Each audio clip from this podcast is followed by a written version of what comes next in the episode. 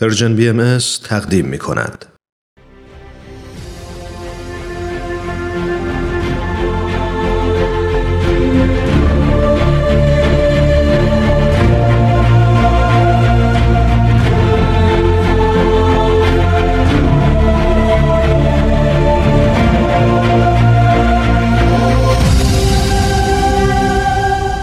چشمه خورشید، نگاهی به آثار حضرت باب.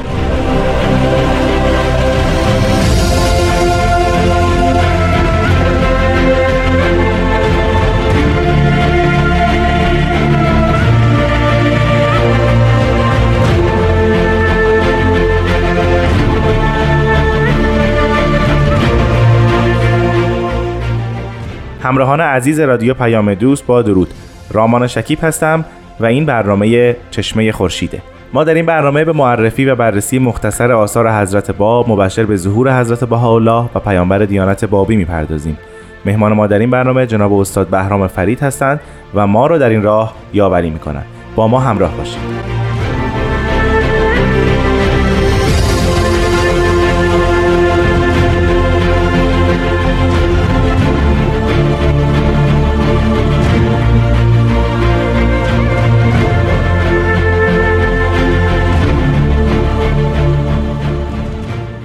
جناب فرید وقتتون خوش، بسیار خوش اومدید. اسباب خوشحالی و مسرتی که یک بار دیگه خدمت شما رامان عزیز و شنوندگان محترم هستم. خواهش میکنم.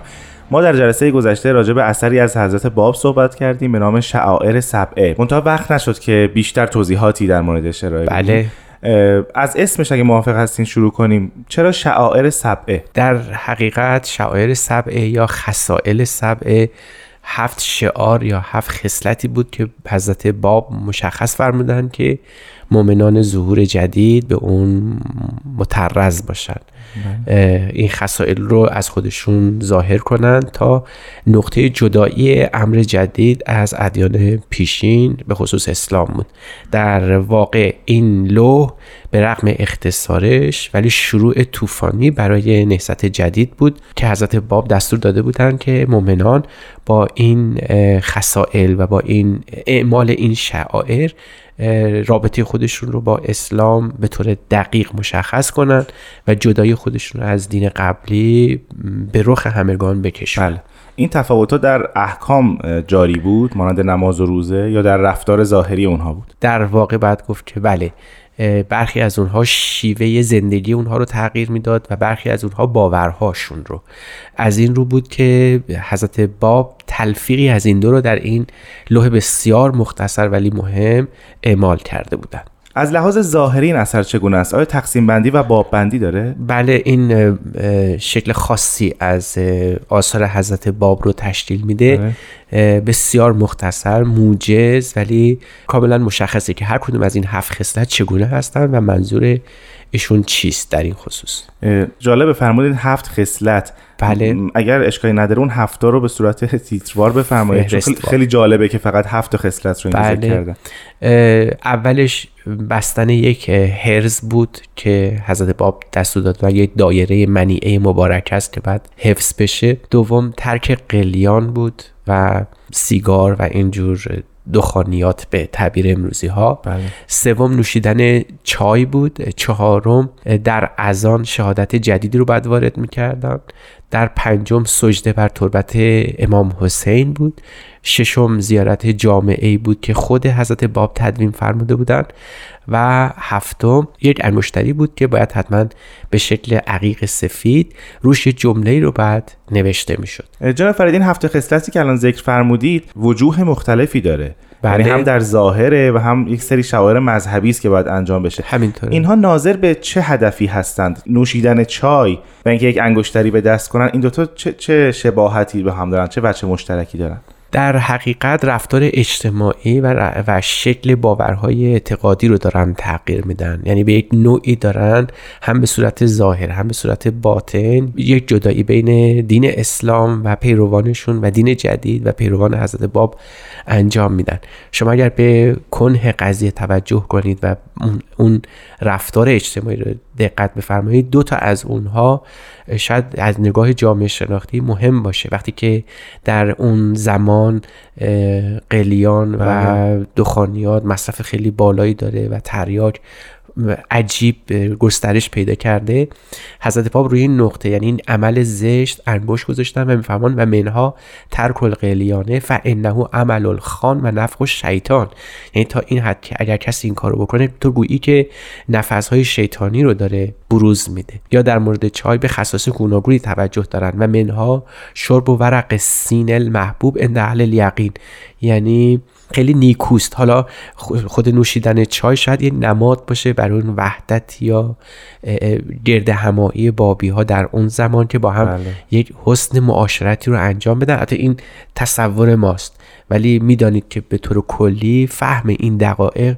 واقعا سخته و مشکله. به هر حال این تأثیر اجتماعی این همین حکم اینقدر زیاد بود و بابی ها اینقدر به نوشیدن چای که در نهایت نظافت و لطافت بعد صورت میگرفت اهمیت میدادن که بعدها در طول یک قرن بعد هر موقع معاندین خواستن به بهائیان یا بابیان ایراد اتهام وارد بکنن، میگفتن این افراد علت جذب نفوسشون به خاطر این بوده که توی چایشون ماده‌ای میریختن که مردم جذب میشدن. یعنی میخوام بگم اینقدر این تاثیر اجتماعی داشت که کاملا همه میفهمیدن جدا شده بودن بابی ها، مؤمنان جدید، از سایر مردم و حسن معاشرت رو هم در این حال نشون میدادن و اینکه این شرب چای باید در نهایت نظافت و لطافت صورت بگیره، یعنی یک آداب خاصی رو باید حتما رعایت میکردن. یا در مورد اون شعار اول، خصلت اول که حمل دایره منی است، این رو تحت عنوان هرز بنا به اصطلاحات اسلامی هرز گذاشتن و الا خود حضرت باب فرموده بودن که به شکل خاصی، یعنی 7 دایره باشه که تو این دایره ها آیاتی از قرآن، بسم الله الرحمن الرحیم و اوصاف الهی نقش بشه، در وسط اون یک مربع و بعد یک دعایی از حضرت باب یا حضرت رب اعلی وجود داره که مؤمن میتونسته توسط اون حفظ بشه و در این حال به آمال و آرزوهایی که خواسته برسه. مجموع اینها به عنوان یک نوشته خاص روی ورقه‌ای روی سینه مؤمنان نقش می‌بسته و به صورت گردنبند یا هرز محفوظ می‌مونه.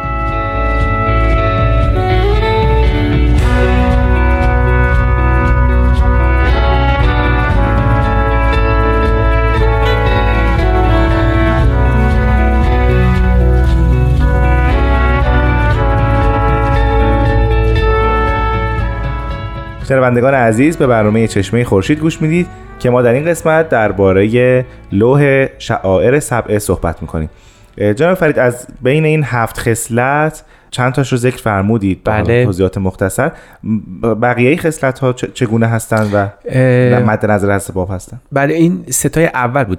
چهارمی این است که بعد در اذان، بعد از شهادت حضرت علی، بعد راجع به شهادت حضرت باب صحبت بشه. همون جمله معروف اشهد ان علی قبل محمد باب الله بعد ثبت میشه، ذکر میشه. حساب بکنید که دستور دادن به یکی از مؤمنان برن در بالای منار مسجدی که حتی مسجد هم مشخص بوده، برن و اون بلند با صدای بلند در اذانی که قرار است همه گوش بدن، بعد از جمله اشهد ان لا اله الا الله، اشهد ان محمدن رسول الله و اشهد ان علی ولی الله بلافاصله ذکر بشه. اشهد ان علی قبل محمد باب علی قبل محمد باب الله. این ببینید یه دفعه مردم جمله جدیدی رو میشنیدن، فکر کردن که چه اتفاقی رخ داده و شما میتونید در عالم خیال تصور بفرمایید که چه انقلابی به پا میشه، چه آشوبی برپا شد. این جمله شاید مهمترین اتفاقی بود که در تاریخ بابی رخ داد و شروع حوادث بسیار بسیار عجیبی شد که در تاریخ دیانت بابی باهایی ثبت شده. برای اولین بار این جمله در کجا و در کدوم مسجد ذکر شد؟ در شیراز و در مسجد وکیل این بعد ثبت میشد و کسی هم که این کارو کرد جناب ملا صادق مقدس خراسانی بود و حتی بعضیا معتقدن که در همون موقع هم قبله را هم تغییر داد و به سوی خونه حضرت باب که در شیراز بود حتی نماز کرد. یعنی میخوام بگم که تاثیر این جمله و این کار به قسمی بود که دیگه نمیشد جلوی این ماجرا رو گرفت، هیچ راهی برای توقف اون وجود نداشت. یعنی اون بزرگترین سدی که در ذهن مردم بود، هزار سال مردم باش باور داشتن، بهش اعتقاد داشتن، این شکسته شد. بله. یعنی فقط این نبود که جمله ای در اونجا گفته بشه و کار بسیار پرمخاطره ای بوده. یعنی تصور اون حتی امروز در ایران امروز در قرن 21 شاید واقعا غیر ممکن باشه، ولی چه قلبی بوده اون کسی که بالای مسجد رفته، چه اعتقادی داشته اون شخصی که این رو گفته و چه عظمتی داشته اون افرادی که اونجا در گرد اون شخص بودن و میشنیدن و چه تحیلی بهشون دست داده. مجموع اینها که در نظر بگیریم متوجه میشیم که چه حادثه عجیبی بوده. این یک فقط جمله خاص، یک شعار خاص، یک خصلت خاص برای مؤمن محسوب نمیشده. سپاسگزارم از شما جناب فرید. اون سه خصلت دیگر هم اگه ممکنه توضیح بفرمایید. پنجم این است که وقتی به زیارت امام حسین میریم و حرم امام حسین نزدیک میشیم بعد سجده‌ای بکنیم که هم پیشانی و هم بینی به خاک ساییده بشه. ششم یک قرائت زیارت جامع است که ما بعداً در موردش صحبت خواهیم کرد. بله. حضرت باب خودشون زیارت جامع را نوشته بودن. البته زیارت‌ها قبلا در جهان اسلام مخصوصا اونجایی که مربوط به عالم تشیع هست، زیارت اهل قبور، زیارت ائمه، زیارت حرم ها به صورت گوناگون در دست هست، اما حضرت باب همه اینها رو کنار گذاشتن، یک زیارت مخصوص برای امام حسین انشا کرده بودن که اون زیارتنامه رو بعد حتما تلاوت می‌کردن. این زیارتنامه علاوه بر اینکه در اون حرم امام حسین خونده میشد، واجب بود که در هر جمعه، در هر عیدی و در هر عید متبرکی، هر روز متبرکی یا هر شب مبارکی اون زیارتنامه بعد تلاوت میشد. اون زیارتنامه حاوی اعتقادات بسیار صریح و روشن در نهضت بابی بود. و بالاخره هفتمین خصلت و هفتمین کاری که بعد یک مؤمن انجام میداد این بود که روی یک عقیق سفید رنگی بعد انتخاب میکردن و روش اون سه تا شهادت کلی رو می نوشتن، اما به این نحو که جمله شهادت خداوندی، توحید، حضرت محمد و علی ولی الله ذکر می شد و بلافاصله عدد 273 نقش می بست که عدد 273 همونجور که می دونیم ترکیب جمله اشهد ان علی قبل محمد باب الله بود که در اونجا نوشته می شد.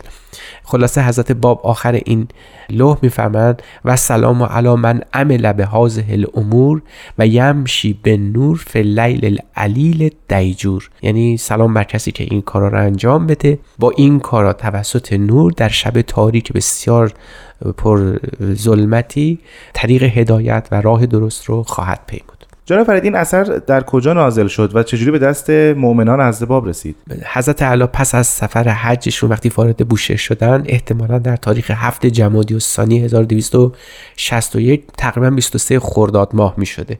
بله. این باید در همین بازه زمانی نوشته شده باشه و این رو به خطاب به خال اعظم سید علی خال معروف دایه ایشون و توسط جناب قدوس از بوشهر به سمت شیراز روانه شدن. پس احتمالاً اگر در نظر بگیریم 25 خرداد ماه اون سال این سفر جناب قدوس به بوشهر رو ما میتونیم در نظر بگیریم.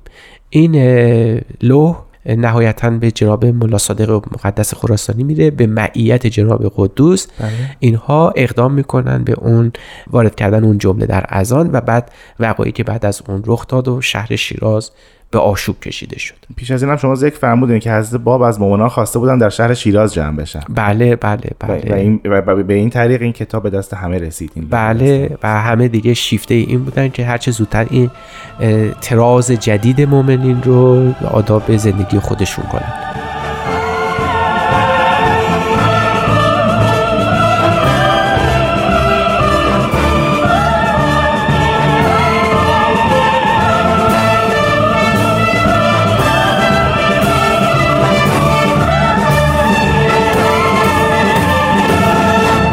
جناب فرید، در بین این 7 خصلتی که فرمودین یکی از اونها مخصوص زیارت حضرت سیدالشهدا امام حسین هست. ما قبل از این هم دیدیم در سفر حضرت باب به سمت عربستان و بازگشتشون مدام از امام حسین ذکر میشه، مدام زیارتنامه برای ایشون نازل میشه. چرا از بین این 12 امام شیعی حضرت باب تمرکز خاصی روی امام حسین داشتن؟ این رو میشه به دو جهت دید. یکی این که در میان تمام ائمه خب امام حسین به لحاظ اهمیت خاصی که داشته و مورد اقبال همه مردم بود و براش سنگ تمام گذاشته بودن. یکی هم به خاطر اینکه از همون ابتدا حتی در قیوم الاسما حضرت باب تصریح میکنن به رجعت حسینی، یعنی ظهور بعد. از این روز که در میان تمام این امام ها امام حسین انتخاب میشه که رجعت امام حسین در ظهور جدید یعنی حضرت باب هستن. یعنی در واقع دارن یک عهدی رو از مؤمنین خودشون میگیرن که نسبت به ظهور بعد که بر حسب حسن تصادف نام اون هم حسین علیه، این عهد رو به نحو اتم و اوفا، به نحو کامل و محکم از مؤمنین بگیرن که مبادا در ظهور جدید که حضرت بهاءالله باشه دچار لغزش یا توقف بشن، مبادا مثل عالم اسلام که در ظهور جدید با این شکل از رفتار از ایمان به ظهور جدید منع شدن، باز موندن، مؤمنین خودشون یعنی اهل بیان هم دچار همون گرفتاری ها بشن. شاید این استحکامی که در آثار حضرت باب راجع به ظهور حضرت بهاءالله وجود داره باعث شد که تقریبا اکثر بابی ها در ظهور جدید به حضرت بهاءالله بعدها مؤمن بشن. من هنوز سوالم و تمرکزم روی تأثیراتیه که این اثر در بین مؤمنین در شیراز گذاشت و همینطور واکنشی که مردم شیراز و علمای شیراز علیه مؤمنین داشتن، چون همونطور که فرمودین خیلی انقلابی است این 7 خصلت. بله. اگر ممکنه یکم راجع به واکنش‌های مردم و اتفاقاتی که بعد از زیارت این اثر در بین مؤمنین افتاد شرحی بفرمایید. بله، جناب ملا صادق مقدس و جناب قدوس و یکی دیگه از اصحاب رو بلافاصله حکومت گرفت به خاطر اینکه آشوب به پا کرده بودن. اونها ریشای اینا رو سوزوندن، بینیاشون رو مهار کردن و در شهر گردوندن و از شهرم اخراج کردن. در عین حال مسبب این قضیه کسی است به اسم سید علی محمد شیرازی که الان در بوشهره. بله. و همه مردم میشناختنش و گفتن تا این اصل کاری در قید حیات داره زندگی میکنه، همین آشوبا ممکنه تکرار بشه. مامورانی گسیل کردن از شیراز به سمت بوشهر که حضرت باب رو دستگیر کنن و به شیراز برگردونن، که در بین راه حضرت باب این افراد رو دیدن و اینا نمیشناختن حضرت باب رو. بله. خود حضرت باب معرفی فرمودن که من همونم که دنبالش آمدید و اینها از همین خیلی متنبه شدن و احترام زیادی برای حضرت باب قائل شدن. حضرت باب رو به شیراز آوردن و در شیراز بلافاصله در مقر حکومتی حاضر کردند و ایشون رو قرار شد که در مسجد تشریف ببرن و اعلام بکنن که مدعی هیچ مقام خاصی نیستن. در همین بره از زمان بود که خال اعظم دایی ایشون واسطه شدن و وساطت کردن، ایشون رو به خانه بردن از مقر حکومتی. در اولین جمعه هفته بعد حضرت باب در اون مسجد وکیل حاضر شدن و طوری صحبت کردن که خود جو آروم شد، ولی در این حال حساسیت بسیار زیادی نسبت به حضرت باب، داعیه ایشون، آثاری که ازشون بر جای مونده بود به وجود آمده بود که دیگه نمیشد جلوش رو گرفت و حضرت باب برای اینکه یه مقداری هم این جو آروم بشه به مؤمنین دستور دادن که از شیراز به دهات اطراف عزیمت کنن و آهسته آهسته با حکمت بسیار زیادی وارد بشن. بعدها ما میبینیم این حزم و احتیاطی که حضرت باب به خرج دادن چقدر موثر واقع شد که امر جدید جون بگیره، قدرت بگیره تا بتونه مراحل بعدی خودش رو ادامه بده. زمانی که حضرت باب وارد شیراز میشن مؤمنین اولیه در اونجا جمع شده بودن. آیا ملاقاتی بین حضرت باب و این جمع مؤمنین صورت میگیره؟ بله، یک بار در بین مؤمنین که اونجا گرد هم جمع شده بودن حضرت باب حاضر میشن و اونها رو به وصایای دلشاد میکنن و در این حال اونها رو به مأموریت‌های خاصی گسیل میکنن و در این حال هم بهشون میگن که مؤمنین جدید میتونن به شیراز وارد بشن با حزم و احتیاط و رعایت حکمت به تعبیر بهائیان به دیدار حضرت باب بشتابند. ما یک نامه ای داریم از حضرت باب از بوشهر 24 جمادی الثانی 1261 نوشته شده. بله. که حضرت باب یه مقداری از این مسائل که بعداً رخ میده توضیح میدن و با توجه به سفر کشتی. اگه اجازه بدین به عنوان حسن ختام این رو هم زیارت بکنم. بله حتما.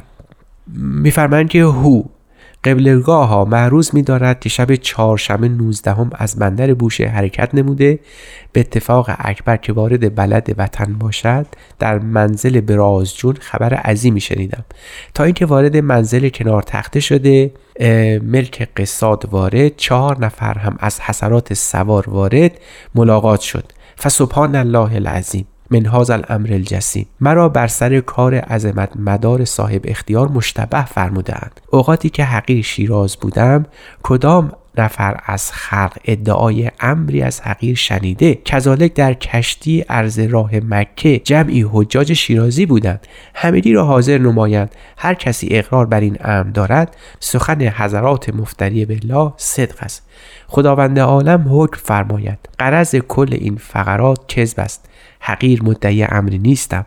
انشاءالله بعد از ورود در محضر حضور معدلت دستور عرض خواهم نمود و مطالبی که اشاره به کتاب نموده اند و سبحان الله کل کذب است. در مذهب شریعت به فتوای کل علما خطوط اعتبار ندارند، چه جای آن که مدعی منکر شود. الحاصل انشاءالله تعالی بعد از ورود امیدوار به فضل حضرت عزت جل شأنه هستم که اثبات افتراهای مردم بشود. حضرات سوار 6 نفر بوشه تشریف بردند، 4 نفر که با کمال محبت سلوک نمودند، بعد را هم هرچه مقدر است خواهد شد. به هیچ وجه استرابی نفرموده باشید که کل تهمت بوده و در وقت حضور عرض خواهم نمود، ولی اخبار ساعت ورود را فرموده باشید. قبلگاهان معظم را هم که در این زحمت افتاده اند عرض سلام ابلاغ دارید. مورخه دوشنبه 24 جمادی الثانی سنه 1261.